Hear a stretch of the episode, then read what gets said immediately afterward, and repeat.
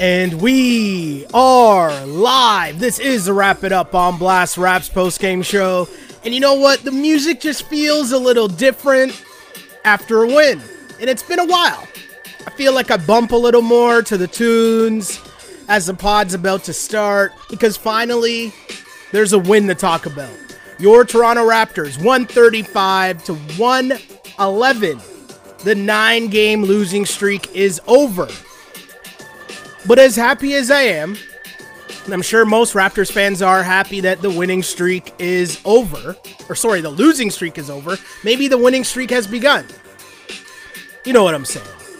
But as happy as people might be that finally there is a win to talk about, it might be bittersweet because there's a lot of other things going on in Raptorland, and I'm sure a lot that you guys want to talk about. So please, if you are watching this live, and I know you are, continue to send in your comments and questions, whether you are listening or watching on YouTube, on Twitch, on Instagram, on where else am I going here? Twitch, Twitch, YouTube, Twitter, Instagram, all those places. Streaming live, live streams going. Send in your comments and questions. I will get to all of those because, again, this is a crazy time in Raptorland. A lot of things can change in the next 24 hours. So, yeah, a lot to talk about. Let's get to some of those comments and questions because let's let's be honest. I'll, I'll, get through the game first, and really, how much is there re- to talk about this game? This was the the Raptors team that the people that thought the Raptors would be really really good this season that would battle again for a top spot in the Eastern Conference. This is what that would look like. This team that is running all over the place, causing havoc on defense, creating turnovers, getting up and down the floor, getting three pointers. Like, that's a team that many people thought we would see from the start of the year. And you look at where it is now, and obviously things did not go the way that a lot of people thought it would. I mean, you're talking about coming off a nine game losing streak. But at the end of the day, if this is the last game for Kyle Lowry in a Raptors uniform, I mean, at least they let him go out with a dub. 135 to 111, franchise record 24 made threes for the Raps. Lowry, 8 points, 9 assists, but almost fitting. He's a plus 42, career high in his last game. What could be his last game. I don't want to get too far ahead of myself, but there's a lot of talk going on. And hey, does Kyle know what he's doing as he's walking off the floor and chucking up the deuces to the fans?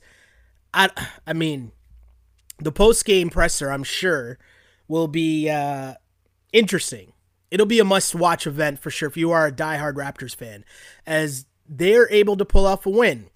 And the reason why I mention this is bittersweet is because there's a lot going on in Raptorland and a lot that I'm sure all of you want to discuss. So as you continue to send in your comments and questions, as I see the first one here on Twitter says, Are you sad about Kyle? I've been honestly prepared for this for a while. I thought heading into this season that this was a real possibility that we could be at the trade deadline and this team might not be where a lot of people thought they would be. And so this was a realistic scenario where Kyle Lowry would end up getting traded midseason. And I don't know. I have a very different viewpoint of all this than a lot of different Raptors fans. What I mean by that is I was just happy. I'm happy with the championship.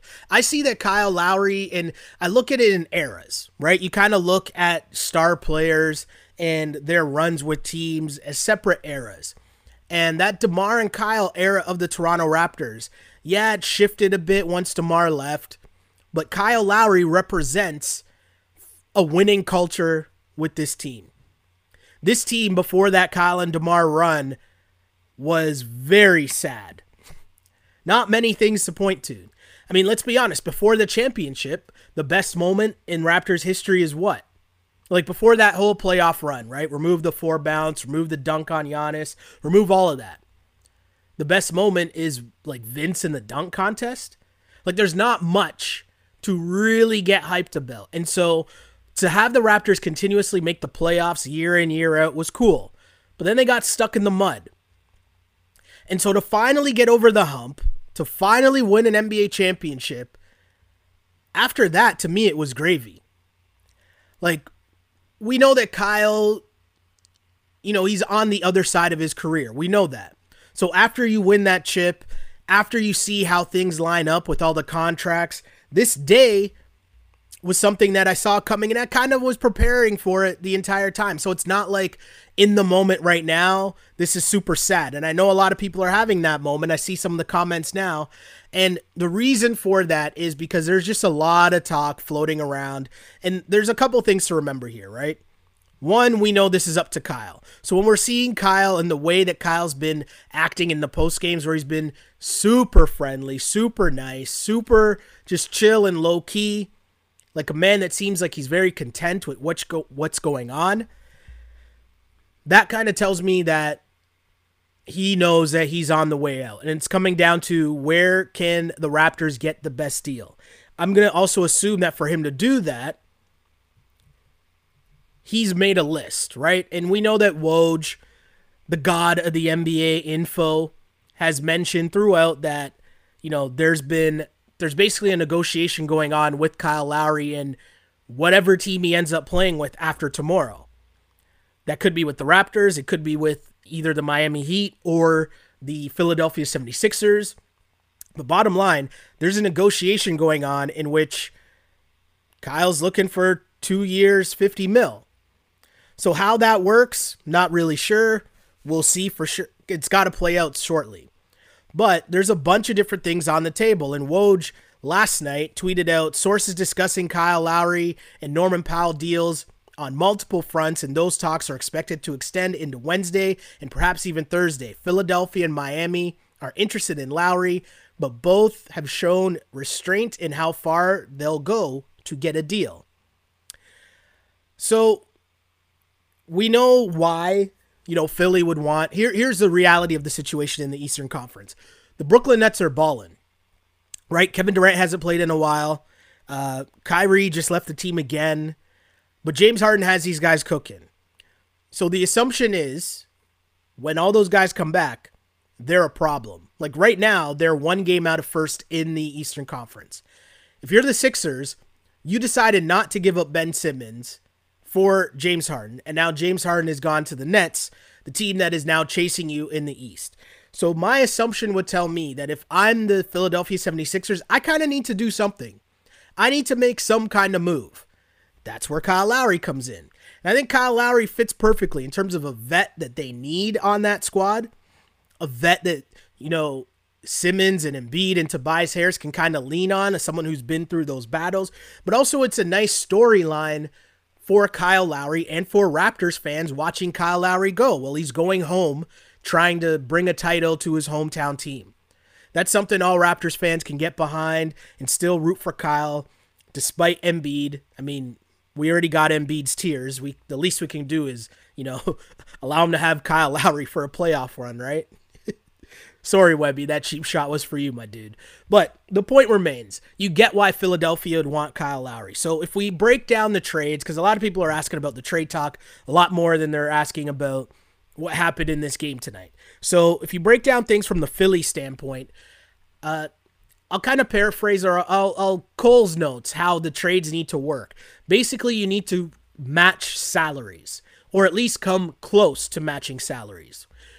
So that's why you're going to hear things like Kyle Lowry for Danny Green and Mike Scott.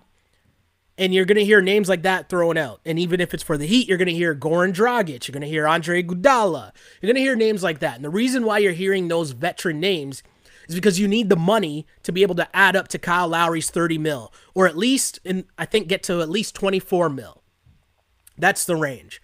But I'm urging people to not really pay attention too much to what those names are. What you really need to pay attention to, because I'd assume what the Raptors really want and need are young pieces that you can add to your core of Fred VanVleet, Pascal Siakam, OG Anunoby. So in these deals, you're going to hear all these veteran names like Danny Green or Mike Scott, but really what you should be keying in on are the young gunners. Whether it's Tyrese Maxey, whether it's Matthias Thybulle. Those are the two guys you would really want from the Sixers. Would you get both of them? That's probably the negotiation going on right now. Would you be able to get one of them and a pick? That's also the negotiation going on right now. In terms of Thybulle, Thybulle is an he's a top top defender, a wing defender, someone who would fit right into the Raptors in terms of what they do and would add another just long perimeter defender who hasn't really gotten much of an opportunity to sustain long minutes in Philadelphia, but they love him. And they think that he can be a really good piece going forward. It's just with the team they have right now, they're going with the vets more, and it's been tough for him to get minutes. But he is a young prospect that, you know, if you're the Raptors, it's definitely someone you'd be interested in getting. And if you can get someone like that for Kyle Lowry, who chances are might have been on the way out anyways, you roll with that. Tyrese Maxey, he's a guard, more of a combo guard, a scoring guard out of Kentucky. Fell in the draft last year, but still someone who, you know, there's a lot of potential there. Someone who can get buckets. Who, when you look at this Raptors team, they need more people who can get buckets. Now, again, it's it's a project. You don't like he's not coming in and automatically being like some 20 point scorer for the Raps but there's definitely potential there. So I don't know. I think that saying bye to Kyle Lowry is tough, obviously. He will forever represent the NBA championship in Toronto. I will always think of the the millions of people that tuned out, tuned into the uh, the parade in downtown Toronto, like scenes that I'm gonna be honest, I never really thought that I would see in my lifetime. I couldn't imagine or picture what that would be like the Toronto Raptors winning an NBA championship. And that happened. And Kyle Lowry was a huge reason why. But for me, I guess I've been looking at this day like it's been coming because, you know, we've been we've been leading up to it, right? Like Kawhi left right after. Then you had Serge leave. Then you had Gasol leave. Like this team has been slowly, you've been losing pieces here and there. And Kyle Lowry obviously is the most sentimental piece of all that because he's the OG Raptor, longest serving Raptor. You're always going to have game six, and it's going to be tough. But in this situation where it's Kyle's birthday tomorrow, and, you know, you're talking about a 35 year old point guard, and do you want to sign him for two more years at that $20 million number? Or would you rather be paying Norm 20 mil? I mean, and Norm might have priced himself even more than 20 mil. We don't even know. But the point is, the timing for Kyle Lowry to make his exit from Toronto, it might just be fitting in this season where, you know, you make that decision that you got to look forward. You got to look towards the rebuild and that and that next era of Raptors basketball. Because I mentioned getting Maxey and Thybulle, right? The key to what this Raptors team is, what we just learned with this recent Raptors run, go back to you know, the DeMar and Kyle teams when when we had the bench mob. Look at the team, right? So Pascal, Freddie, part of the bench mob. Jakob Poeltl was a draft pick. Delon Wright was a draft pick. Fred VanVleet, you got out of um, he was an undrafted rookie. Pascal was a draft pick. The reason I'm bringing this up is because you have all these pieces on your team. Jonas Valanciunas was a draft pick. Uh, you have all these pieces on your team that you were able to accumulate all these assets. And as you grow with them, as you develop them, your team gets better. And then at a certain point, you build up enough assets that you're able to go out and make trades to bring in the vets that you need to win championships. And even forget about win championships, just win in the playoffs. Win a couple rounds, be spicy in the playoffs. And the reason I bring that up is look at this team right now and what this team is missing. Yes, you can talk about Gasol and Serge, and you know Baynes hasn't lived up to the hype playing center, and they're struggling down the middle. All of that is true. I think they miss the veteran presence that Gasol and Serge Ibaka brought to this team. You need veterans for when things get tough during the regular season. You need vets to teach your young guys how to be professionals, how to deal with the craziness that is an NBA schedule, with the craziness that is, you know, the practice schedule, the flights, just how to be a pro, how to live an NBA lifestyle. You need vets around to help all those young guys transition. listen to Freddie talk about how important Kyle has been in his development, right? So think of the Raptors team and then they start making all these moves before Serge even gets here, right? Terrence Ross was an asset that you built up in your organization. Terrence Ross got to a point where he had a good couple months, and then all of a sudden his stock was high enough that you were able to make that trade and get Serge Ibaka. Does that remind you of someone right now? And I'm not saying him and Norm are the exact same player. I'm not saying him and Norm are the exact same talent. I'm just saying you had a very inconsistent guy and you were able to turn that into something else that helped your team at the time. So now, instead of using the Terrence Ross or Norm, I'll use that example, instead of using that player to get the vet because you are looking to take the next step with your team, you're going to try to use that asset to get young. So either a younger player, either a draft pick, even a second round pick, whatever it is. And and remember, you're the you cheer for the Toronto Raptors, meaning you know what they're capable of doing with second round picks and with late first round picks. So whatever you're able to get in terms of assets for Kyle Lowry or Norman Powell, you take that. And there's a bunch of stories floating around. Like there's a report, I want to say it was out of the New York Post, that was saying that um, there's rumors out of Indianapolis that the Pacers are willing, here we are, quote, League sources contend the Pacers are willing to overpay Norman Powell in free agency and perhaps outbid the field. So that's a story coming out already. So you know keep your chances of keeping Norm Powell are going to be really tough. So why not get assets for him on the way out? Same thing with Kyle Lowry. And and it's just fitting right now because you need to hand over the keys to Freddie and Pascal. It's just the timing of everything. The timing just makes the most sense. And plus, Kyle Lowry at this stage is still going to be able to land you something. Because the other key part here is if you're if you had ESPN up all day today, you saw that most of what they were talking about in terms of the NBA trade deadline was Kyle Lowry. Kyle Lowry is the only name on the board that's really available in the trade deadline talk that you think could swing, has the potential to swing an NBA champion. Meaning, meaning, not that, you know, if any team gets Kyle Lowry, they're automatically the favorites. Not that. But if you add Kyle Lowry to the Sixers, that's a legit upgrade.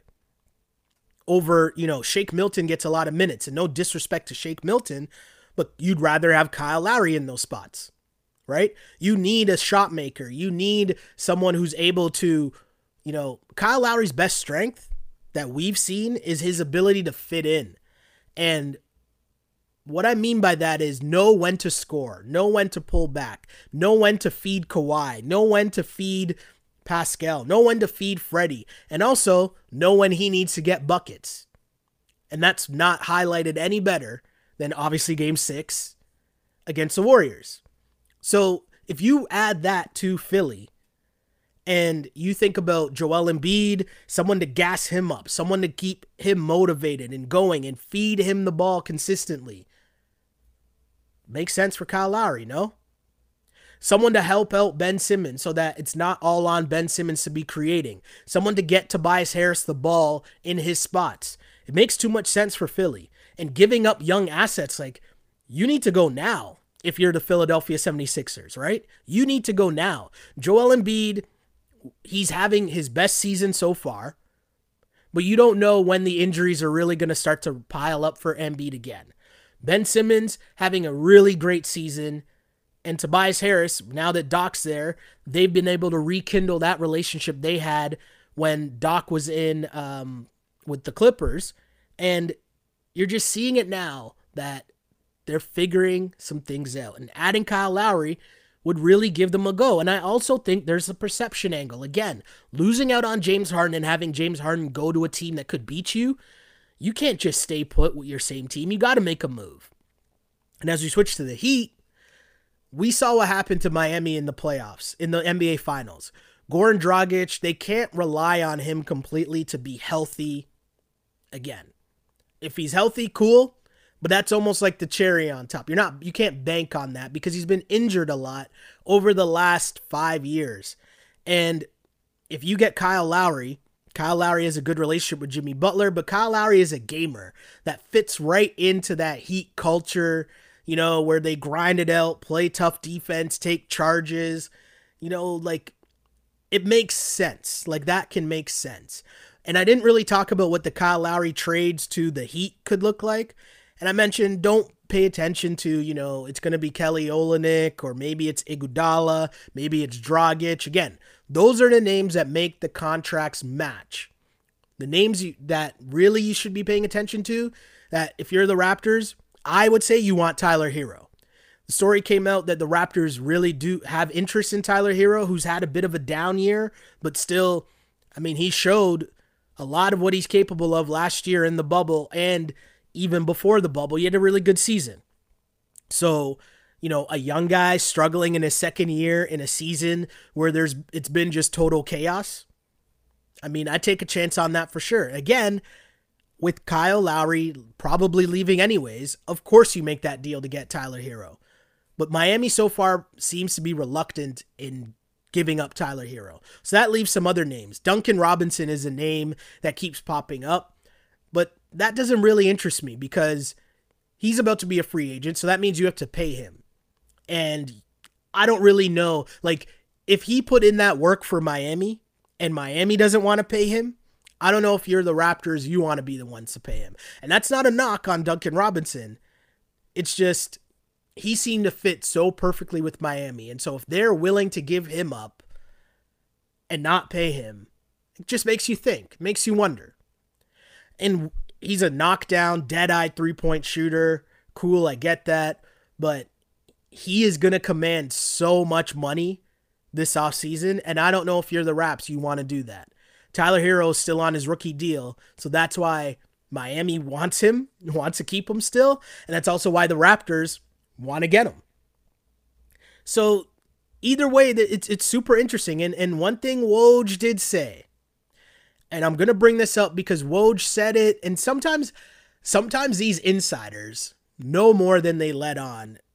So they can say things, but then, you know, they kind of ease off of it. Seem like they're throwing something out there, but they really know more than they're saying. And Woj on his show today with Zach Lowe he brought up the fact that a team to look out for in terms of the Kyle Lowry sweepstakes, he said, don't sleep too much on the Los Angeles Lakers. And I don't know what the Lakers would have to give up to get Kyle Lowry, but clearly the Lakers are in a difficult spot right now where LeBron and Anthony Davis are out for at least the next month, it seems. And with so many games left still, they could be falling into sixth place or into that play in tournament. And you don't want to do that. You don't want to play any extra playoff games and you have to if you're LeBron and Anthony Davis. Of course not. So if you're the Lakers, you it might be in your best interest to try to add some more key pieces that can keep you above water, keep you at least in that above the sixth seed. And if that's getting Kyle Lowry, if that's getting Andre Drummond, if that's trying to bring DeMar home, like they got to do something because this Lakers team without LeBron and Anthony Davis might lose every single game that they're out for.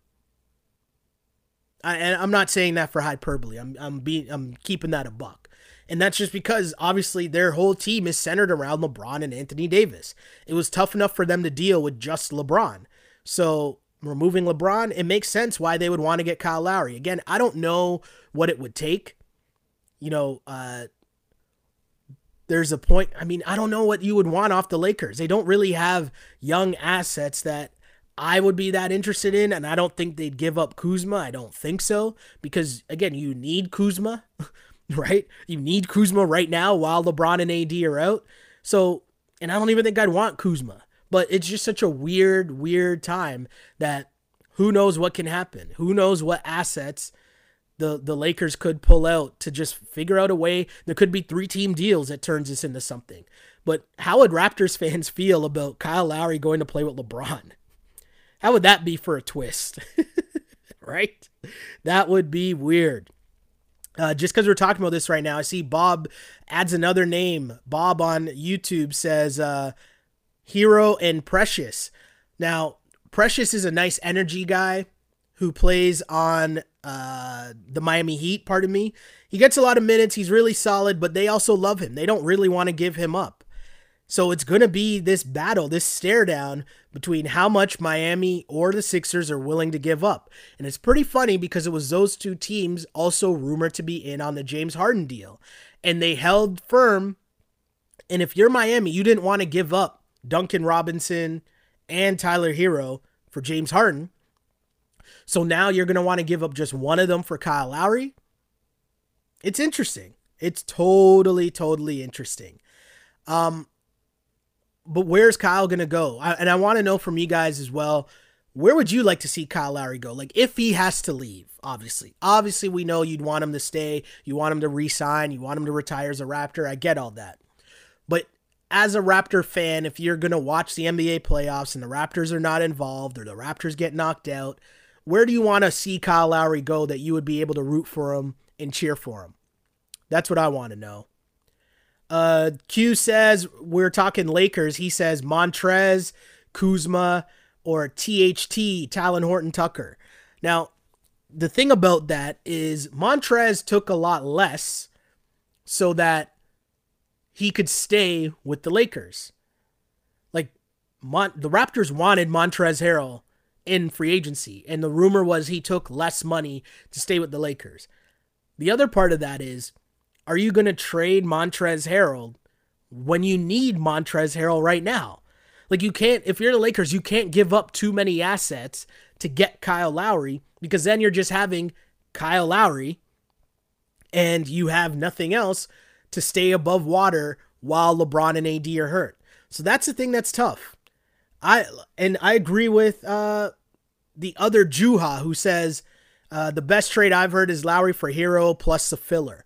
And I agree with that. If you tell me you can turn that in, um, I agree. I, I would take Tyler Herro and hope that you trust in your culture. You trust that once things settle down heading into next season, you can regroup and he becomes a piece you have going forward with Pascal, OG, and Freddie. Like to me, I like that. I think that would be a really good move. And again, the Heat don't want to make that move. So it's going to be a stare down. Q is also right in talking about Joe Harris money for Duncan Robinson. That's what I mean. Duncan Robinson's going to get a lot of money. And if I'm the Raps, I don't want to give him that money. That's just where I'm at. I'm going to go to questions now because there's a lot of comments all over the place. Of course, there is because there's a lot going on in Raptorland. We haven't even talked about Pascal yet, so don't let me finish this podcast without talking about Pascal because I have a lot of thoughts about Mr. Siakam and what's been going on. But let's talk about the trade stuff still at this point. Pascal's lucky the Raptors won tonight and he played well, or else there'd be a lot more Pascal slander. There's still slander. Just wait, though. Uh, let's see. Might be the closest thing to a happy ending if the trades go down. I mean, that's a good way to describe what just went down. Um, what other comments we got here? Imagine a Lowry chance if that game was sold out in Scotiabank Arena. That part is that part does kind of suck, right? Um, what it would have been like if it if Kyle was playing a home game and it could have been his last home game. That would have been interesting. Let's see what else is here. Coach Flora says too many people get all up, uh, all up in their feelings, a la DeRozan. It's a business. Love Lowry, but the franchise needs to think about the future. Totally agree. He does also say he'd love to see Norm stay. I think that's tough. I think that's tough because again, Norm is going to get into the 20s million per year. So are as Raptors fans, are you okay with paying Norm more than Freddie? I'm asking. Because to me, if once you get into that spot, you need one of those guys to be your star. And I don't know which one of those guys it is. And I also don't know how which one of those guys is going to improve that much more than they already have. So now if you can turn Norm and Kyle into, you know, a couple draft picks, maybe a young player or two, you're now adding more pieces that you're building up, more assets that you're building up. Q says, not sure the Philly trade happens. They need five contracts to match Kyle's, so we need to unload four other players. Uh, no, I saw it today. Bobby Marks had a thing up on ESPN where he broke down the Sixers need to get to uh, 24 mil, and they can get there basically with Danny Green, uh, Mike Scott, and then some combination of depends on what else you want to add in, but it's Thybulle, uh, or Maxey, or there's someone else filler on their bench, but they can get there, and it's not too crazy that it's not too unrealistic. I'll say that much. Um, so let's switch over to YouTube. Glow Girl Smile says Lady Luck was on our side tonight. Might be the last game Kyle and Norm play as Raptors. The Raptors came out in the first and maintained their intensity throughout the game, except for in garbage time, which is understandable. Totally agree.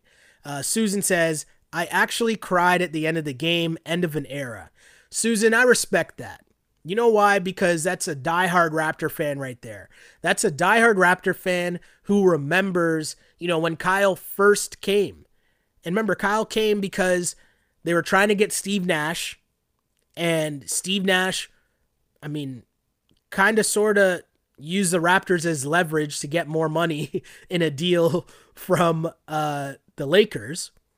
And Kyle Lowry was the backup plan. Kyle Lowry came to Toronto and he ended up being the backup to Jose Calderon to start. And Kyle has said on the record that he thought he was just going to be here, finish out his contract, and he was gone. And it almost played out that way. It almost did. And it's crazy to think of where that started to, you know, the Raptors trying to trade Rudy Gay to then be tanking and the complete opposite happened. And there's a lot of reasons why the opposite happened. You know, Dwane Casey's pound the rock mentality, you know, Kyle and DeMar bonding and, you know, deciding that they were going to become the leaders of this team and they wanted to stay. But to see where that started to where it is now, I understand, Susan. I understand having those feelings, and I bet you're not the only one. Colin says, Last year we were disappointed. We didn't win another championship. This year we're happy to win a game. I mean, I, I, I see you. I see what you're saying there. Style says, I feel like the team went out to get a statement win in honor of Lowry and Norm. I could definitely see that, right? If you know this could be the last game out, you want to give your all for your OG Kyle Lowry and Norm. Like those are two dudes that, you know, Norm's whole career with the Raps. We saw Norm have big time playoff games. We saw Norm the roller coaster ride at times that was the Norman Powell experience, right? And then there's Kyle. You could see, you know what Kyle meant to those guys, to Freddie, to Pascal, to Norm even. And so to have them want to come out and get my guy win in what could be his last game, that's dope. Dante says, I'm over here fighting back tears because my wife and son gonna make so much. But my, sorry, I don't want to ma- mess up that comment, but I started laughing midway through reading it. And I don't mean, I'm not laughing at you, I'm laughing at the situation. Dante says, I'm over here fighting back tears because my wife and son are gonna make so much fun of me. it's okay, let it out. Let it out. Teach your son what it is to be a real fan. None of, none of this bandwagon stuff, but actually a real fan of a team. Sports is a beautiful, beautiful thing. And it's, you know, one of the first things I brought up earlier tonight when we were talking about Kyle Lowry leaving, and I said I'll always remember is the, the amount, the millions of people in downtown Toronto for the parade. Like, sports is so amazing the way that it can bring people together. And that is something that, you know, I mean, it was what 25 years since they experienced it before with the with the Jays winning a championship. Do you know what I mean? Like even when uh, Canada won the gold medal in men's hockey, that was really cool too. But you know, that was a thing that we saw the crowds, but it wasn't the same as the Raptors parade. Like we'd never seen anything like that before with millions of people in the streets of Toronto. We've never seen that before. Like that was insane. And that's a scene that I will never forget. And that's why, you know, I understand the diehard Raptor fans, the fans that were here for the Joey Graham years, the fans that were here for the Rafa Araujo, Jamario Moon, the Jose Calderon years. Like I understand all of that. I totally get it. And so, if, hey, man, if you want to fight back those tears, let them fly. I say let them fly because, or you know what? Maybe wait until tomorrow and see if the trade actually happens. Because I guess there still is a world where Kyle doesn't get traded, I guess, right? Like that is a possibility. But listen, I'm a diehard sports fan. I love sports. Like, sports has given me everything in my life. Sports is how I make my livelihood and take care of my family. So I totally get it and I understand it and I am passionate about sports. So I totally get it being a fan. And the reason I work in sports is because I'm such a huge fan of it. So I totally get it. And what Kyle Lowry meant to this team, I get it. Totally understand that. Elijah says, only got to catch some of the game, but I'm not shocked this team can be anyone when they decide to play. Tonight showed why we don't need to blow up the team.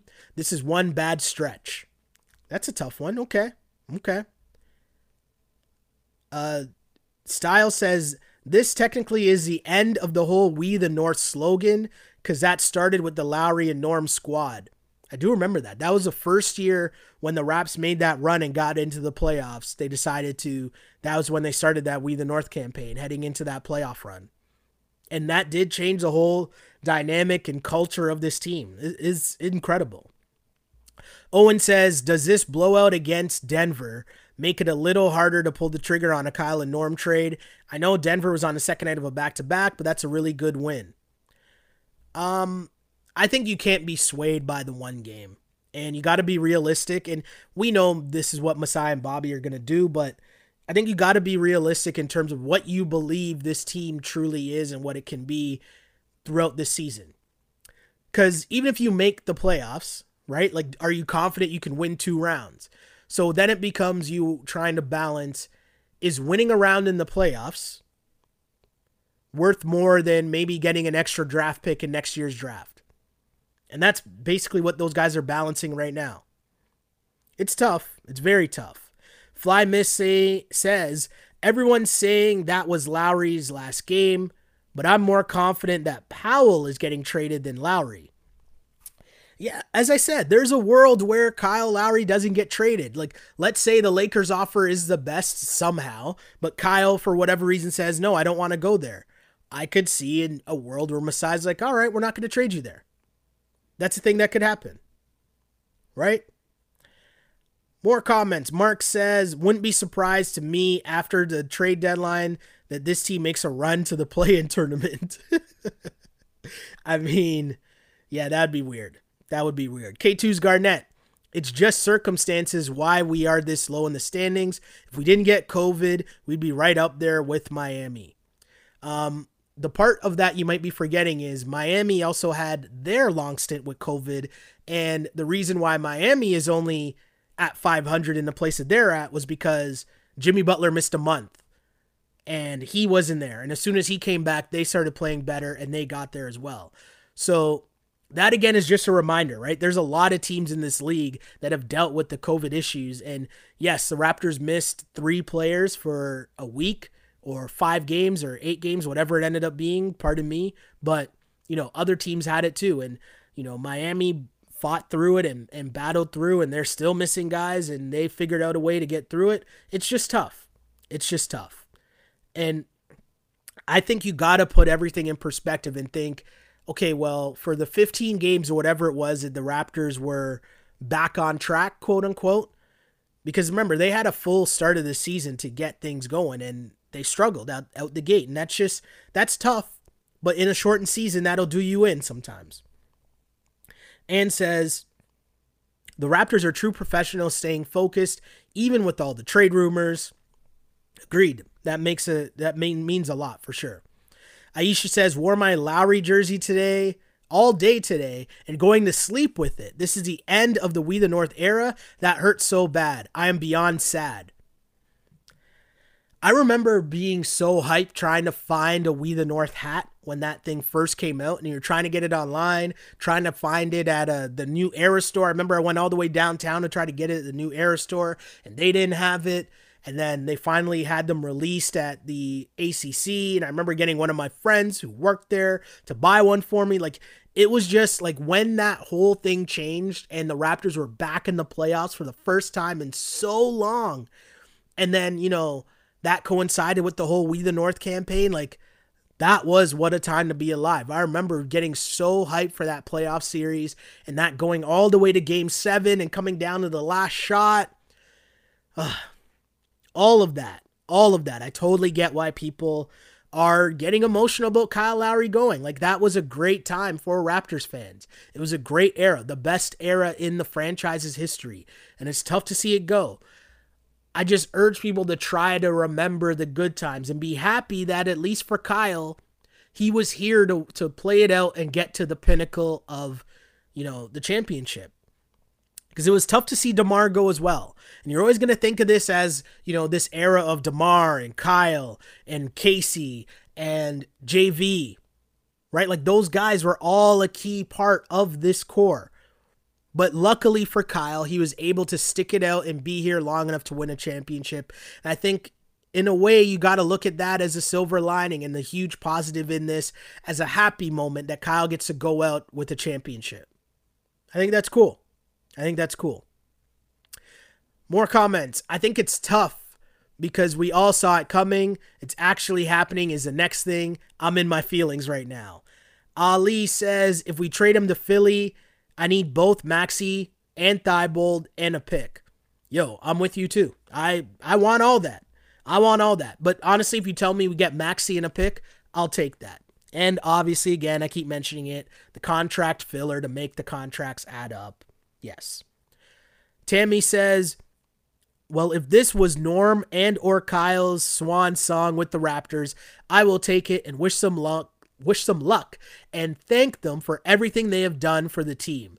I will definitely be sad, may even cry a tear or two. Again, diehard fans, I hear you. I hear you. Uh, inches, I guess he's putting in a rumor. Okay, putting in some rumors. Okay. League sources say the Raptors, with highly coveted trade targets Norman Powell and Kyle Lowry, are holding up much of the league because the huge asking price for Powell and Lowry hey, start high. You got to start high. Not mad at that. You got to negotiate. And Masai's not going to get ripped off. And you know, teams are already thinking, yo, I am not going to be, I'm not going to get ripped off by Masai. Remember, Masai traded Bargnani and got a first round pick. Remember, Masai flipped uh, Greivis Vasquez for what turned out to be what? Norman Powell and someone else. I'm drawing a blank now.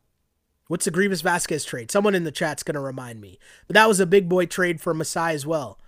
And you got to remember, of course, he traded Kawhi Leonard and got Danny Green for DeMar DeRozan and Jakob Poeltl. I mean, that's a ninja type trade. and I will always give Masai credit for that. So if you tell me they're in the lab right now trying to cook up the trades for Kyle and, and Norm, more power to you. I'll, I'll wait that out and see what Masai has up his sleeve. Ann says, I'm willing to co sign Kyle going home to Philly. I just don't want Jimmy to get him unless we get Herro.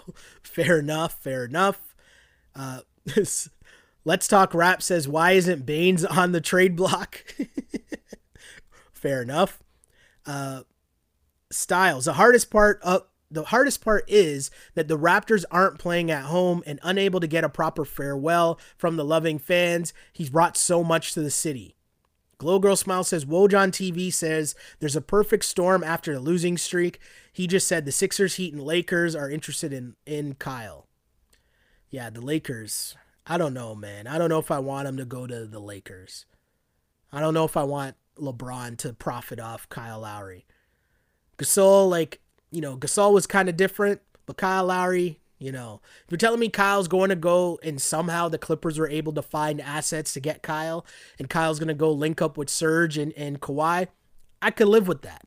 I could live with that. I know people are mad at the Clippers and I get it, but if you're telling me that he's linking up with Serge and Kawhi, I'd be for that. I, I'd be about that more comments. I heard about the Lakers, but they really don't have the assets. Totally agree with that comment for sure. Sanjay says it's so hard to say goodbye to yesterday.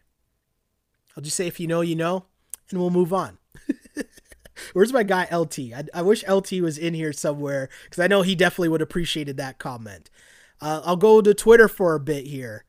Uh, Logan says, "Hey Shell, always keeping up on these Tough Times on Spotify. Thank you, Logan. Appreciate you, my dude. Again, if you ever miss the podcast, we got you covered on Spotify, Apple Podcasts, SoundCloud, and of course on YouTube. Multiple ways to watch the pod. So shouts to you, Logan. one of our longtime listeners here on the Wrap It Up pod. More comments. It felt like our guys played tonight. Uh, just to have one last time together, it was a pleasure to watch. I'm gonna miss Kalo so bad it hurts. More comments. Oh, Logan again. I can't be mad if we turn him into Herro, but it's gonna be sad, bittersweet feeling for sure. Uh, Blackhawk says Norm should be a star. Should be the star. Wow. Okay. All right. Uh, and my guy Terry says, "Bro, Masai's waiting until 2:57 to pull the trigger on both these guys." Hey, wait until the last minute. Called their bluff because the Raptors are in a power position here, right? They're in a power position. They know that at the end of the day, Philly and Miami have to make moves. The one thing that was interesting was Oladipo is on the block right now as well. So that could be affecting the market in terms of teams could be wanting Kyle Lowry, but if they don't get Kyle Lowry, then they're settling for Oladipo. And so that's an interesting one because Oladipo was held out of the lineup tonight. He didn't play. So the idea behind that is you would assume that probably means Oladipo is on his way out of Houston. My guy Dunlop on Twitch says, "Can the Raptors play like that more often?" Thanks, my sport anxiety. right? You're, you're watching this game and thinking, "Oh, there are all those three pointers," but I'll just remind people you're not going to hit 20 plus threes every single night. You take it when it happens, but you're not going to do that every single night. Uh, K2's Garnett says we can still sign and trade for Lowry and Powell in the offseason. I want to see them end their season and get uh, and get a center, beat the Bucks in the first round. Either way, our core with OG, Fred, Van VanVleet, and Siakam is set. Oh wow, you want to keep? Oh wow, okay. Uh, Sheldon, what do you think about Siakam cussing at Nick Nurse for benching him? I thought it was BS to bench, especially for Stanley Johnson. Do we want to get to that now, or do we want to talk about more? Uh, we want to talk about more trades. Let's get to this Pascal Siakam thing, and then if there's still more comments, we'll get to uh, we'll get to more trade talk after that. But in terms of Pascal Siakam, I mean, if you listen to this pod, I talked about it on our last podcast, which would have been after the loss to Houston and I said that going through the post game pressers, you know, like with what I do now for work, I've been working a lot on uh, the Raptors pregame show when it's on Sportsnet. So what I'm doing is I'm going through all the pregame or the post game comments and all that, listening to, just watching the whole things. And when I watched it after the Cleveland game, I came on this podcast and I said things seem weird, like the vibes seem off. And I was reading a lot, you know, I was doing a lot of reading into what they were saying because, you know, Freddie and Kyle aren't coming out and throwing someone under the bus. But I was kind of reading between the lines and I thought, yo, something is up. Something is weird. Like the way they kept referring to the locker room, I thought was really weird. So then the next day, the very next day, when Shams decides that he's going to come out and Shams is going to say that, and I'm trying to find the exact comment right now. Shams says that Kyle Lowry was not Kyle Lowry. I'm drawing a blank here. Pascal Siakam. I'm trying to find the actual tweets and I'm going to uh, my notes to find the tweets. Here we are. Sham says the Toronto Raptors fined star forward Pascal Siakam $50,000 after directing several heated choice words towards head coach Nick Nurse after Sunday's loss in Cleveland. So again, if you listen to this podcast, I came on here saying, yo, something is messed up, something is off, I think something is going on in the room. And even on Tuesday, that day, I called a bunch of friends, I texted a bunch of people being like, yo, something's up, something's messed up. I don't know what's going on, but something is off. I got the receipts. And then the next day, this story comes out. And, you know, the Raptors came back out as you know, Lori Ewing said, according to Raptors head of media relations, Jen Quinn, the report of the team finding Siakam $50,000 for argument with Nurse is, quote, not correct. So what happened after that is there was a lot of posturing going back and forth. And, you know, Michael Grange wrote a really great article on sportsnet.ca, really breaking down the whole thing. And he broke down the fact that, you know, what could be happening here is you know, the $50,000 fine, a team is only allowed to fine you $50,000. That's the maximum a team is allowed to fine a player without the player being allowed to file a grievance with the union or through the union. So basically, it seems like there could be a procedure where the Raps are trying to figure out how they can properly discipline Siakam for what just happened. Because they've already sat him out a game. They've already, you know, sat him out in a couple fourth quarters before. And we know that there's been incidents behind the scenes already. But in terms of what happened on Sunday after the Cavs game, and again, my spidey sense was tingling watching that watching that post game after that game, right? So the way that it was described, because it set the scene for people that might not be familiar with what happened, right? In that game, and I'm gonna do this segment that uh, I always love they do on Le Batard show. He's like, I'm, I'm gonna call this segment reading. so this is from Michael Grange's article, right? The Raptors mounted a fourth quarter comeback down 22 after Nurse went to a defense heavy lineup featuring Patrick McCaw and Stanley Johnson, but Siakam wasn't a part of it. He remained on the bench for the entire quarter, even when the Raptors pulled within six with six minutes left. The Raptors scored just 12 points from there and lost by 11. Siakam wasn't happy, according to multiple sources, let Nurse know about it, loudly and aggressively, with words beyond standard cursing. It got personal, lines were crossed, and teammates had to intervene, according to multiple sources. So I'm going to ask you guys this. Hearing this story, and obviously we're hearing, you know, from whoever Michael Grange's sources are, but that doesn't sound good. That sounds horrible. And, you know, if you watch Nick Nurse's pregame availability and they asked him if everything was fine with him and Siakam now, you could tell Nurse was still not happy about it at all. I posted the video on my socials if you don't know what I'm talking about. Like they asked Nurse pregame about him and Siakam and if they've touched base yet and if everything's cool. And I mean, if Nurse was trying to hide his frustration with having to still be talking about it, my guy looked cheesed. So I ask you guys this. Are you okay with Pascal Siakam being that angry at Nick Nurse? Because I'm not. I don't think that's cool at all. Because there's a couple things to remember if you ask me here, right? One, that Cavs game was one of the worst Raptors performances that I've seen in a very long time. They got punked off by Collin Sexton. Collin Sexton was talking trash to the Raptors bench. He was talking trash to uh, Fred VanVleet. Norm Powell stepped in and said something back to him finally.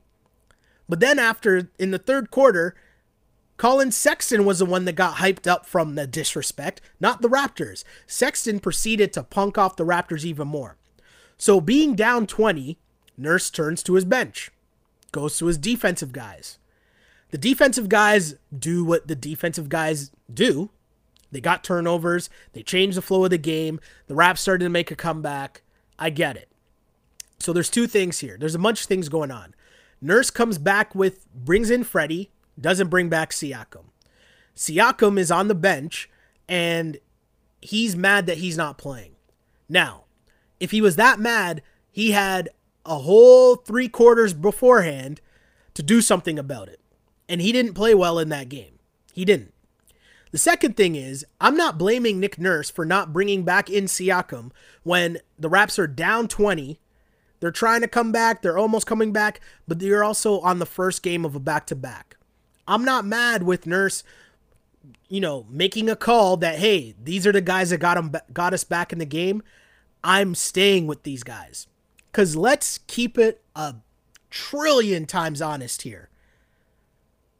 Nurse has given Pascal Siakam a lot of chances in crunch time to bring the Raptors back, hasn't he?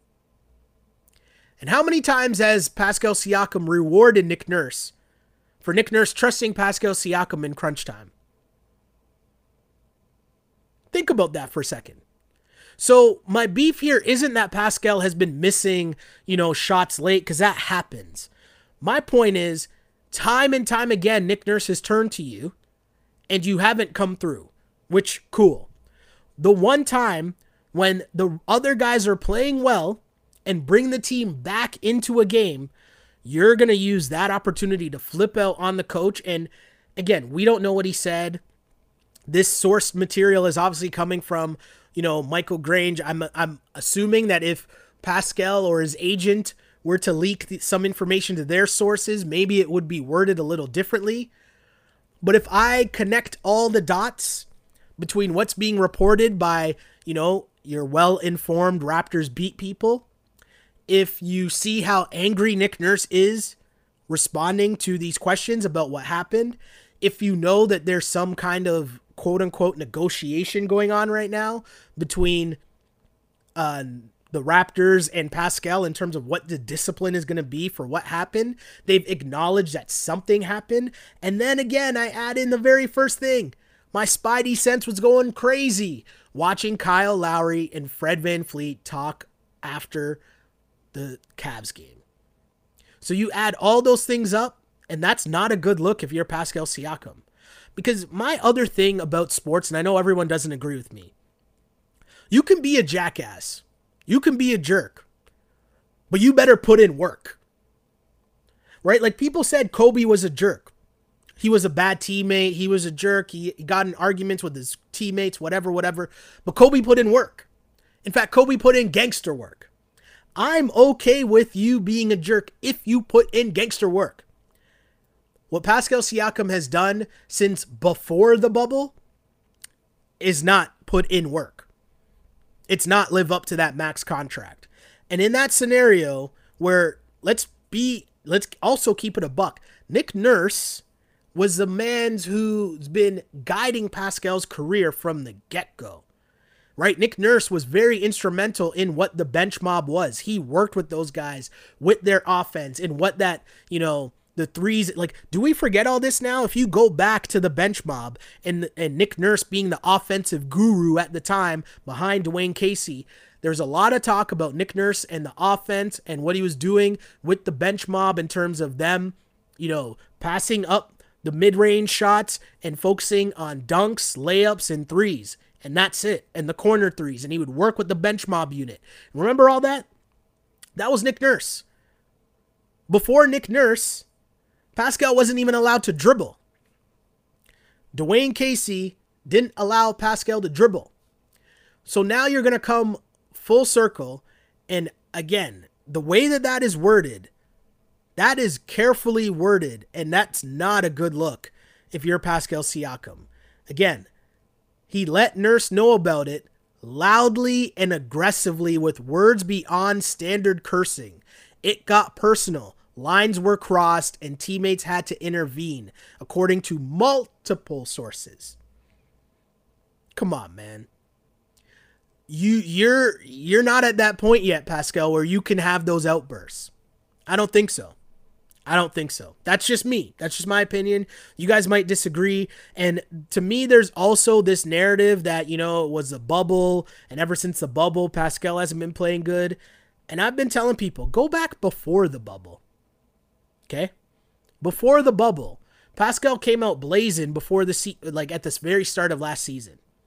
And then the scouting report starts to go around, and then all the defenses know that you're just busting your spin move, and they should let you shoot the three because you're going to take it. And the numbers started to go down a bit.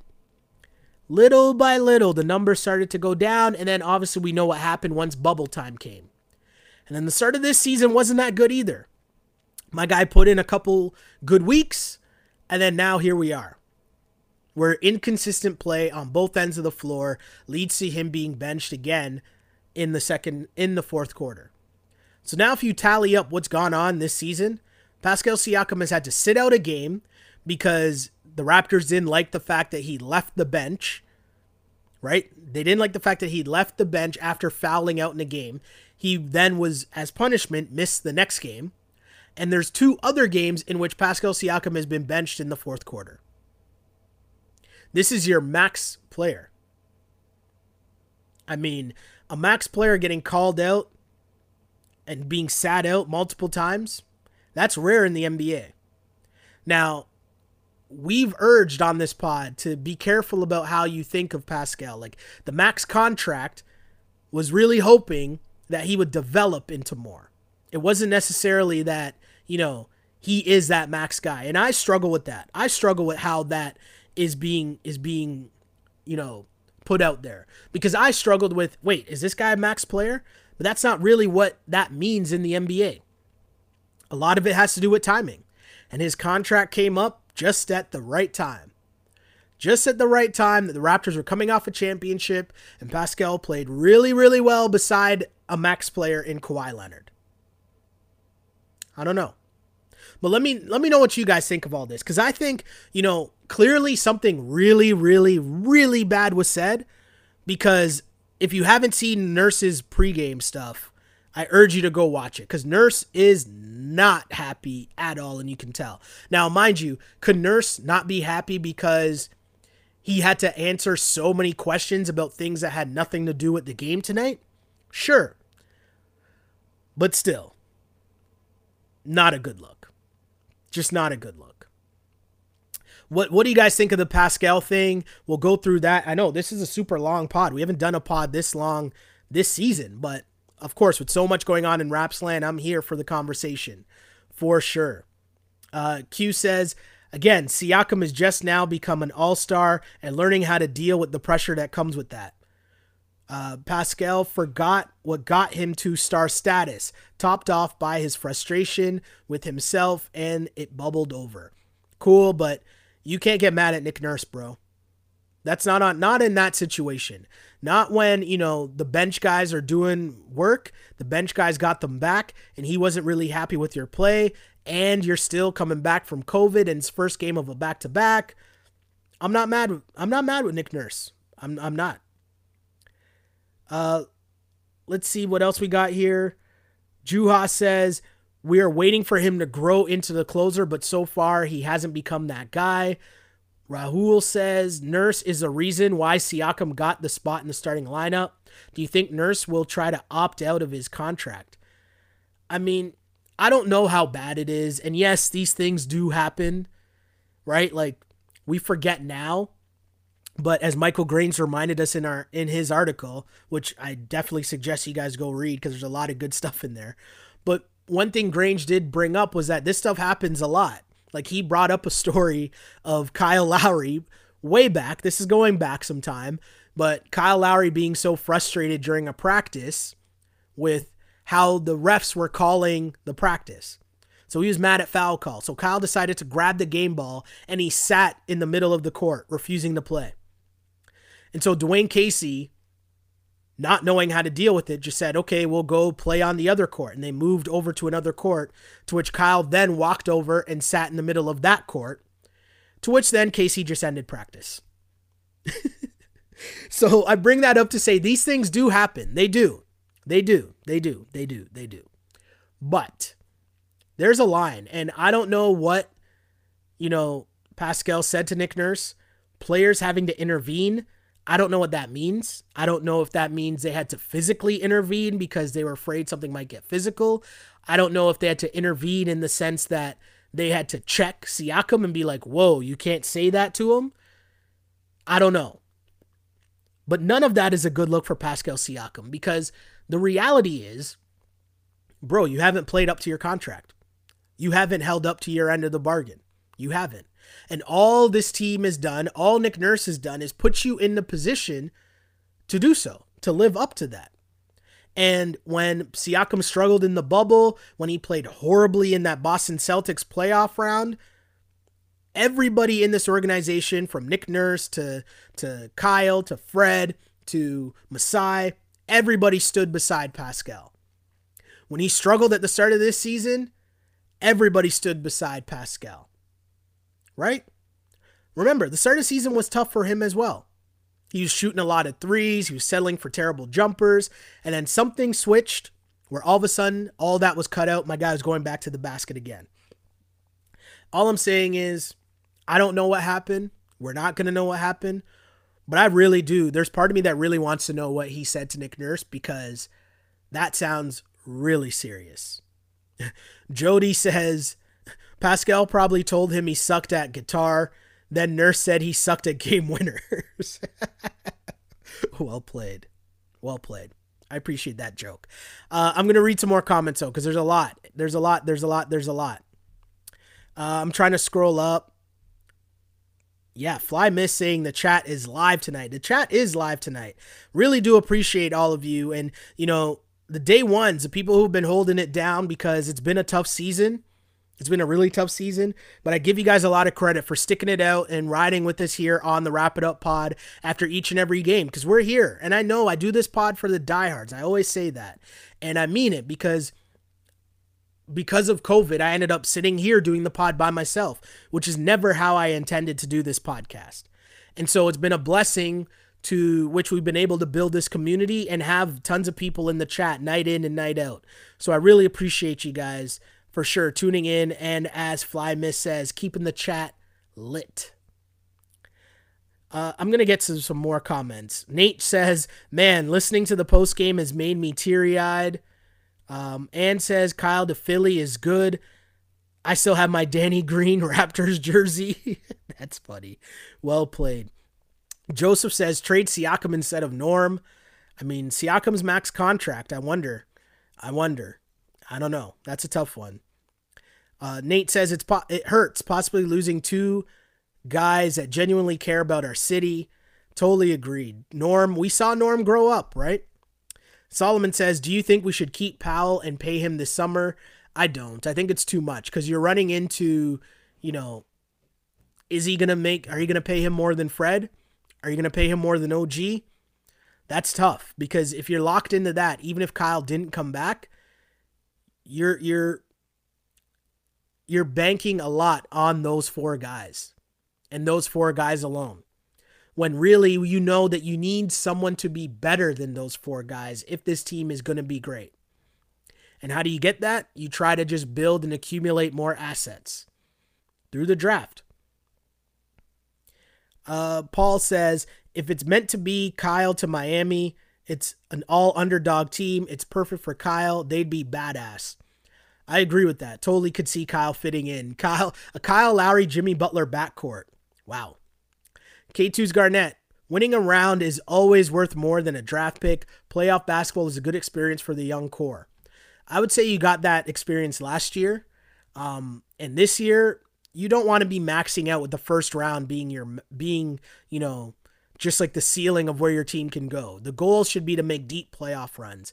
And so if you're still looking at the second round being your best option and you know if in that second round you're facing either the bucks or you know the nets i don't really like this team's chances against either of those teams healthy that's just me inches says have you seen brooklyn squad the east is anything but open uh, Joseph, Kyle is a gamer. Masai must have told him already. Masai would not make another mistake like he did with DeMar.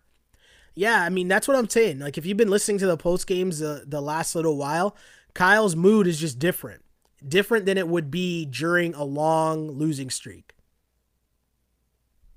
I want to get some Siakam comments though. I want to get to some Siakam comments. One of my friends just sent me a text message saying, "Yo, I'm already getting sad." I don't mean to laugh, but I get it. I understand it. I really do. Uh, T. Dot Raptor says, I don't see Fred getting benched when he scores four points. So why is Nurse benching Siakam? I hope he did cuss him out.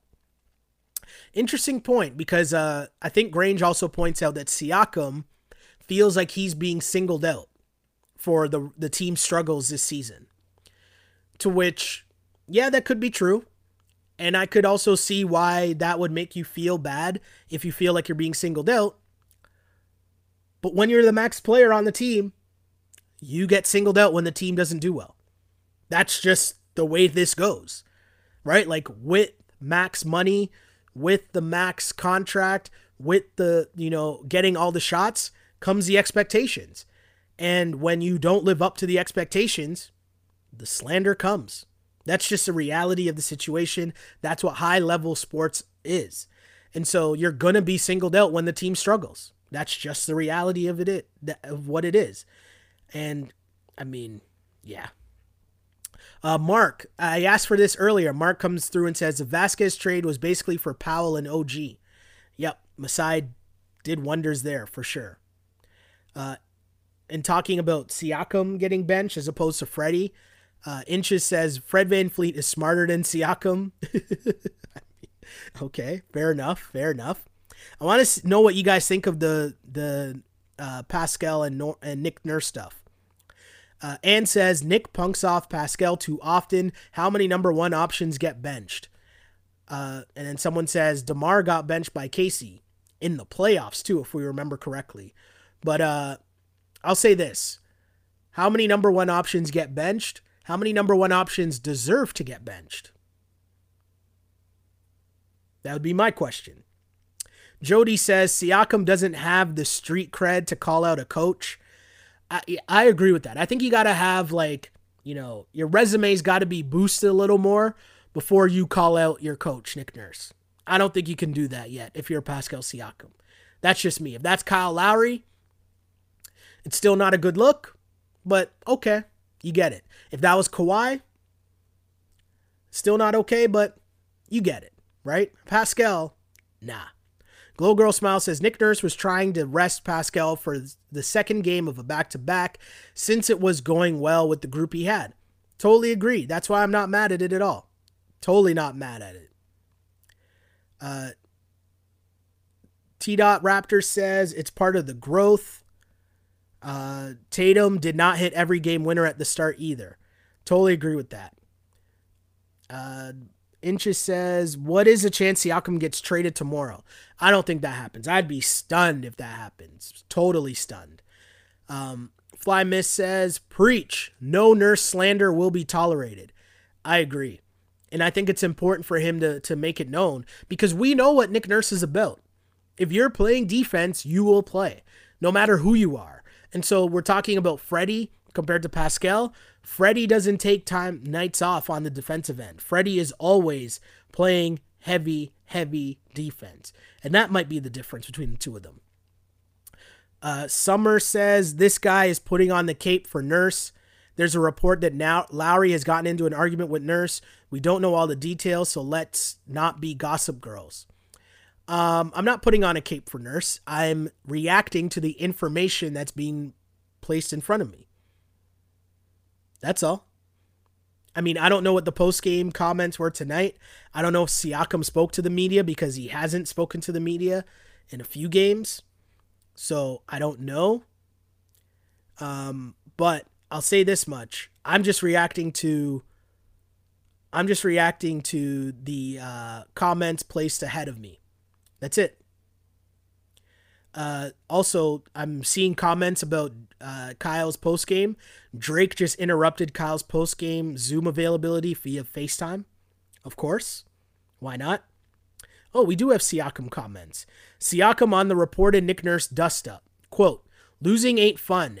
If you're a team that's serious about winning, it's not going to be fun. There's not going to be a lot of joking around.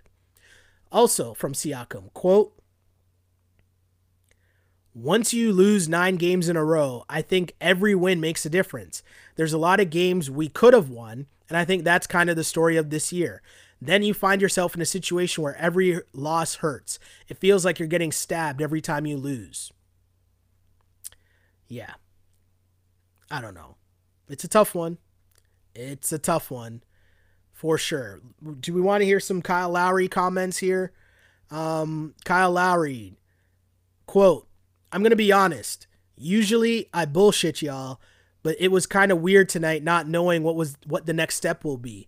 Who knows what's going to happen? I don't know what's going to happen, but tonight was definitely different. Wow. Um, what does Lowry want to happen to, tomorrow? Quote, I don't know. I wish I could give you an answer. At the end of the day, I'm going to have a decision and work it out. If something happens, it happens. If it doesn't, everything happens for a reason. Right now, I don't know. Wow. Wow, wow, wow, wow, wow. This sums up Kyle Lowry. Quote, I'm not the tallest, I'm not the most athletic, I'm not the fanciest, but I play hard. And it's gotten me a long way playing hard. I pride myself on being one of the hardest basketball players out there.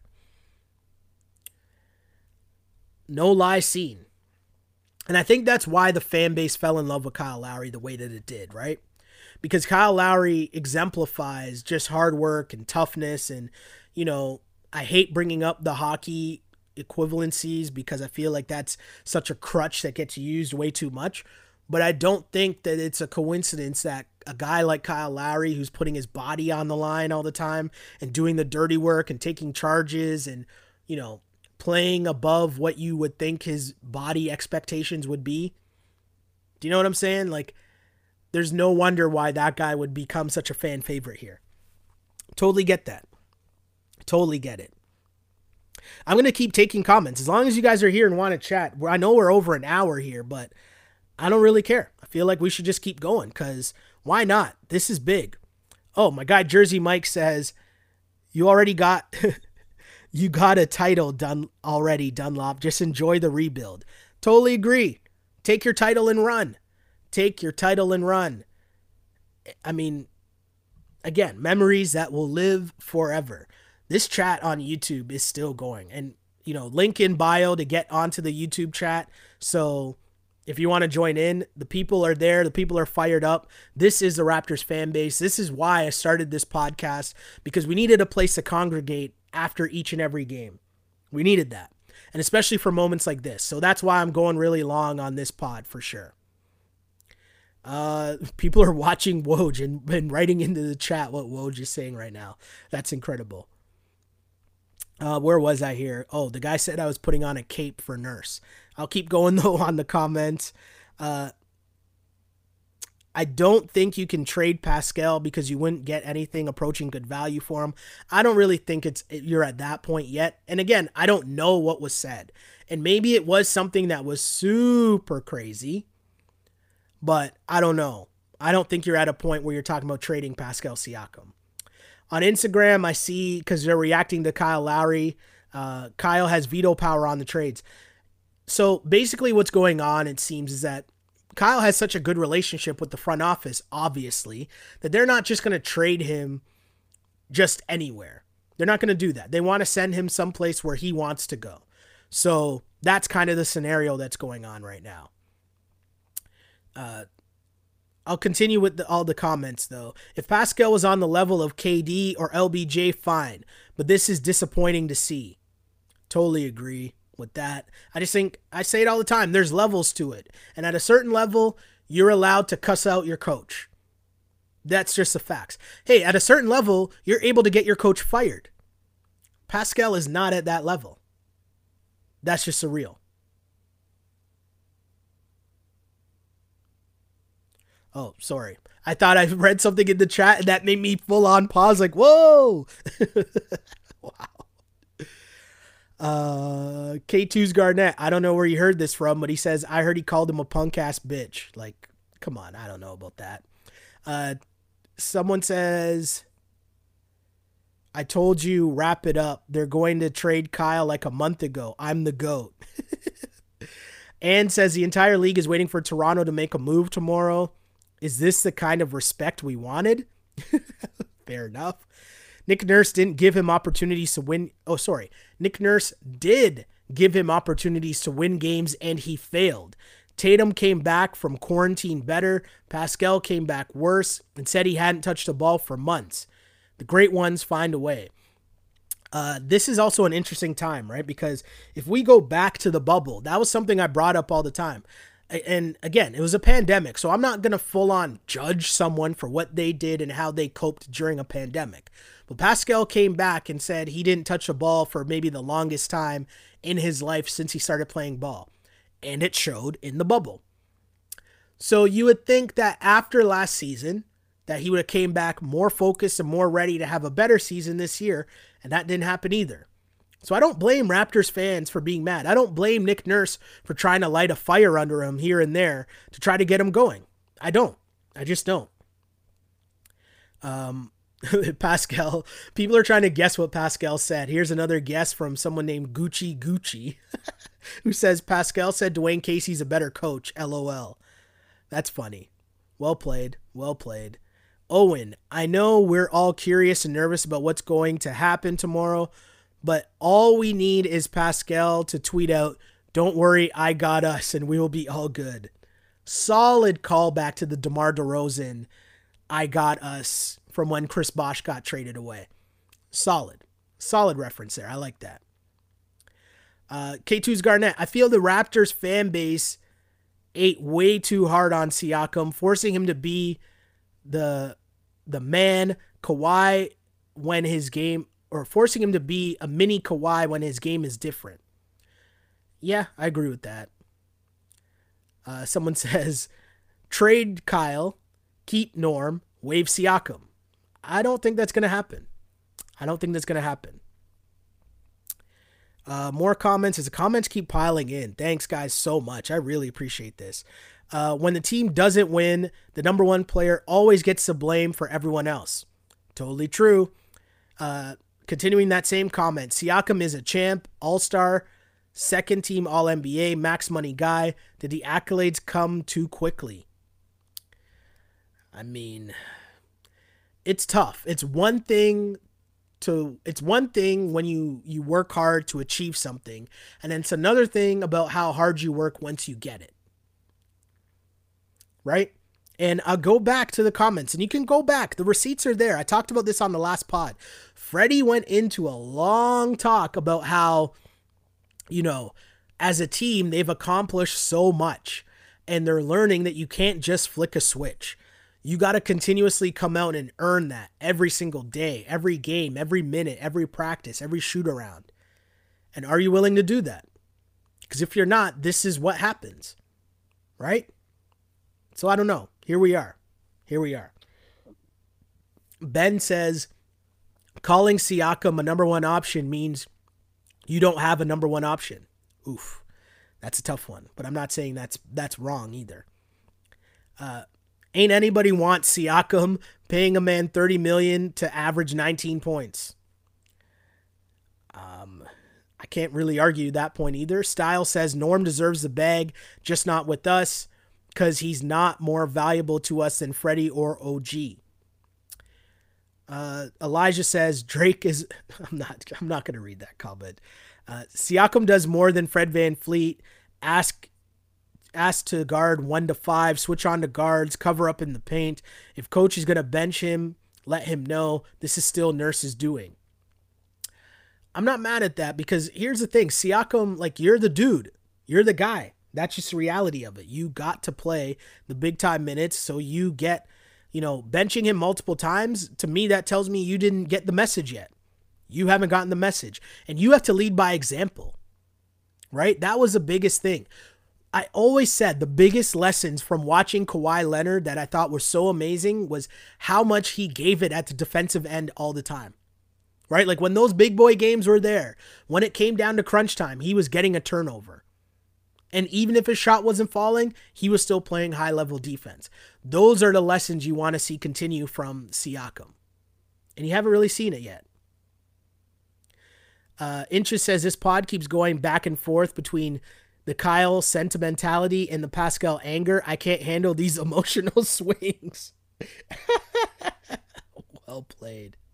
Well played. Well played. I find that one funny. That's a good comment right there. That's a good comment. I like that one. Uh, what else we got going here? Uh, why doesn't Kyle want to stay in Toronto long term? He probably does, but the question is do the Raptors want to sign Kyle long term? Or do they want to get going on the rebuild? I think that's really plays a part to it. Fly Miss says, you know, it kind of seems effed up. Tory gave Kawhi a key to the city off one year because we won, and Kyle ain't get shit. I think that'll be changed. I think Tory can just make another key to the city and give one to Kyle. You know Kyle's to get one too. Come on. We know that. Uh, people talking about Drake interrupting the post game. Juha says Siakam didn't get the accolades too quickly. He took advantage of a unique opportunity most players don't ever have. Totally agree. The timing of it was incredible. The timing of the one year that that Kawhi Leonard was here matters. And I wonder too, let's say the four bounce doesn't go in and the Raptors just lose at that point. Does Siakam still sign for the max? Because he played well. He played well in the season, yeah. He played well in round one against uh, the Magic. He did not play well at all in that Philly series. He didn't. If you remember, he hurt himself trying to trip Embiid and almost missed a game. So I don't know. Does he still get the max? I don't know. I literally don't know. I'm I'm asking the question. But the point is, Siakam at that time, he's playing with Kawhi Leonard and, and a team that had championship aspirations, but that also had vets like Marc Gasol, Serge Ibaka, Danny Green, guys who have been there before. And so when times were tough, there was someone else to bail you out. Because we remember, you know, we remember obviously game six in for uh we remember both game sixes actually. The game six in Toronto when the Raptors advance to the finals, a game six in uh, Golden State where the Raptors win the championship. But to me, the moments that I always remember, because this really shows what your team goes through, is what happened when times were tough. What happened when the Raptors were down two to one in Philadelphia, right?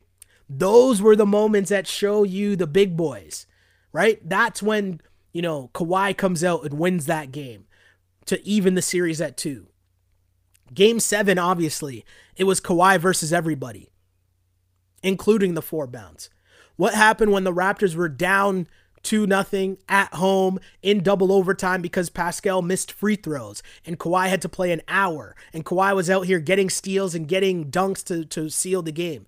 Like you're defined really as a superstar and a max player what you do in the tough times almost as much as you are what you do in the good times.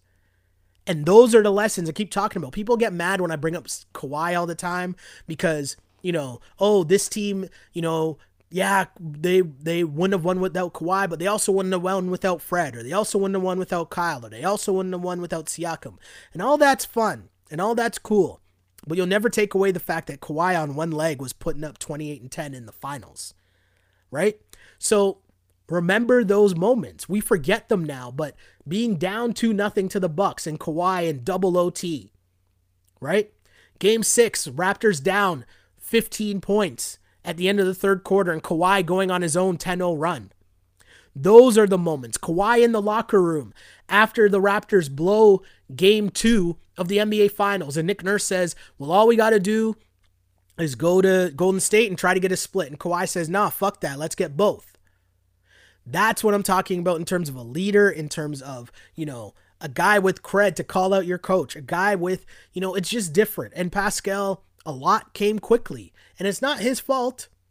It's just the timing of it. I understand why he got the max. But I have videos, if you just scroll back to the start of last season, where the legit title of the video is Is Pascal Siakam a max player? So I don't know. I, I understand why Masai did it. I get why he did it, but it it would have been tough to not give him the max. It would have been very tough. It would have been very tough. That's all I'm saying. More comments though. I, I gotta wrap up soon. We're at a. I this says like an hour and a half. Wow, I really haven't done a podcast this long in a long, long time. Super long time. Uh, what do we got here? Siakam, people are saying yes, Siakam still gets a bag. Raul says hell no, he wouldn't have if the four bounce didn't go in. Another comment here says, I think admitting that Siakam is not worthy of a max is hard because you have to admit Masai made an error, and that's hard. I don't think. Here's here's a par- problem though. I think Masai definitely had to give Siakam the max in that moment, like that was the situation. But at a certain point, if you're Siakam, you got to do your end of the bargain and live up to that contract. Right? Like it's a two way street. So I don't know. Sanjay, if Kyle gets traded, we need to get we need a good vet to lead the young Raptors into the next stage. Interesting point. Um, Jaden's asking, do you know what we could get for Kyle? Uh, I would advise you to scroll to the beginning of the pod. We talked about that a lot, but basically, Cole's notes, what it comes down to is you'll need contract filler from either Miami or uh, Philly. Those names include, like, if you're talking Miami, you're talking Goran Dragic, maybe Iguodala, maybe uh, uh, Kelly Olynyk. But you're you're talking salaries to add up to Kyle Lowry's, but you what the Raptors really want are the young talent. So you hope to get Tyler Herro in that. You hope to get maybe a draft pick. Right now, it seems that Miami is uh, offering up Duncan Robinson which if you're the Raps, you probably don't want because he's going to be a free agent and you have to re-sign Duncan Robinson. Uh, we mentioned earlier, we talked about the Sixers. Same thing, contract filler in the form of Danny Green, maybe Mike Scott, and then the guys you really want, Tyrese Maxey or Matisse Thybulle or Pick. Those are the guys you would want, those young pieces that you can plug in and put alongside Fred and uh, Pascal and OG going forward. Uh, someone, people still asking for Baynes. That's pretty funny. Uh, whoever made the call to get Baynes should be included in the trade deal. well played. Uh, Jody says the next subway station in Toronto should be named after Lowry. They can dedicate a bench to Siakam. Yo, well played. That was actually funny. That was actually funny. Well played. Well played. Uh, my guy Neil says my concern isn't the loss of Kyle. It's how long Masai will be around to manage a potential rebuild. Yo, that's another point, and I'll be sad if Masai leaves. That'll be the thing that'll make me really sad, Masai leaving. And like, I know we don't know what's happening there. We really don't. We have no idea. But that one will get me if Masai's gone, for sure. And I don't even want to talk about that because that will make me nervous. Masai leaving will definitely, definitely make me nervous. Even the fact of reading Grange's article and it said that um, Bobby Webster, Nick Nurse, and Pascal all talked before the Houston game. I was like, wait, where's Masai? How come Masai wasn't there? right? So just the thought of it already has me nervous. Uh, Style says Norm. Uh, never forget, Norm single handedly changed a playoff series on his own several times against the Pacers and, of course, the Bucks. That is true. Uh, and says the entire league was paying attention. Their young players, uh, the entire league was paying their young players. We had to pay Siakam. I agree with that. Uh, K2's Garnett, you guys are making it seem like Siakam's not averaging 28 and 5 with the roster with a huge hole in the most important position. Yeah, I mean, it's interesting. It's interesting. I'll, I'll just say that.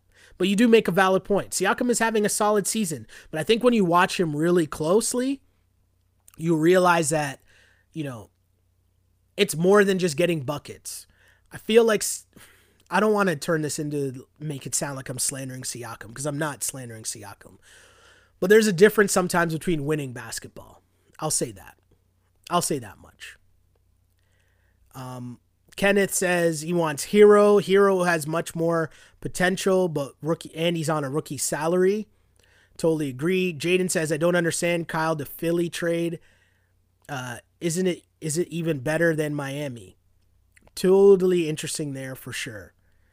Um, guys, thank you so much for all these comments. Really appreciate it. Uh, I'll get a couple more here on Instagram before I go. Raul says, before the Siakam contract extension, I was telling my friends they should wait for another season before offering him that contract. Q says it's based off potential, and no player had improved from rookie year to year three than Siakam. I would also say the Raptors foundation, the Raptors team, the Raptors organization also improved rapidly during that same spot. And I would point to the Raptors organization a lot for what they did with Pascal Siakam's development. I'm just saying that. But either way, guys, this has been a super long, super sized edition of the Wrap It Up podcast. And you know what? If it is the end for Kyle Lowry, I have no problems giving you guys an hour and a half pod when we think it could be the end of Kyle Lowry's time with the Toronto Raptors. Did we just see the end? Was that Kyle Lowry's last game with the Toronto Raptors? I'm not sure. But it could be, and that thought alone makes a lot of Raptors fans sad. Kyle Lowry spent his time with the Toronto Raptors, and he was here for the best run in franchise history. From tanking to being Jose Calderon's backup to thinking he was gone after a year to him putting in mega work in game six to start off the game and lead the Raps to an NBA championship. What a ride it's been.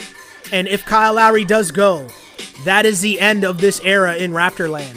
What some are calling the We the North era. Wow. It's crazy to think about.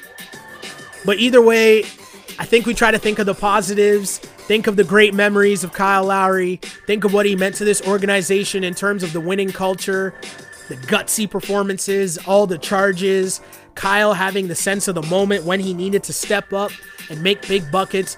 All those things are how I will remember Kyle Lowry. And of course, being the leader of the team that, you know, it was a tough year. That year getting Kawhi was tough. And it almost fell off the tracks a few times.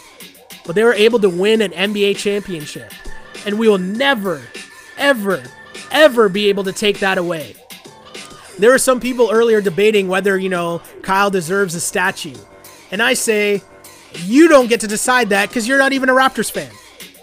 If you weren't here riding for Rafa Araujo, if you weren't here watching when they tried to trade for Hakeem Olajuwon, if you weren't here trying to talk yourself into the Raptors getting Joey Graham and Charlie Villanueva in the same draft, if you weren't here for the Bargnani hears, I don't want to hear you talking about whether or not Kyle Lowry deserves a trophy or not. Or, sorry, deserves a, a, a statue or not. I don't want to hear from you. And that's okay. That's all right. I'm just saying, for Raptors fans, the diehards, the day ones that watched a lot of bad Raptors basketball, I totally understand why you want to take every chance you can get to honor Kyle Lowry, whether that's a statue, whether that's a jersey, whether that's a standing ovation, every single time my guy steps into that building. my guy AB says the Fred Jones dunk competition. well played. But you get the point. Die-hard Raptors fans have watched way too much crap basketball that I totally understand why you want to, you know, big up Kyle Lowry for now and forever. That man is an NBA champion. No matter what anyone says about Kyle Lowry, making fun of him for taking charges in the All Star game, no matter what, you also have to add on that name NBA champion. Just like every time you mention the Toronto Raptors, you got to say NBA champions. And that's what makes this so bittersweet. So I totally get it.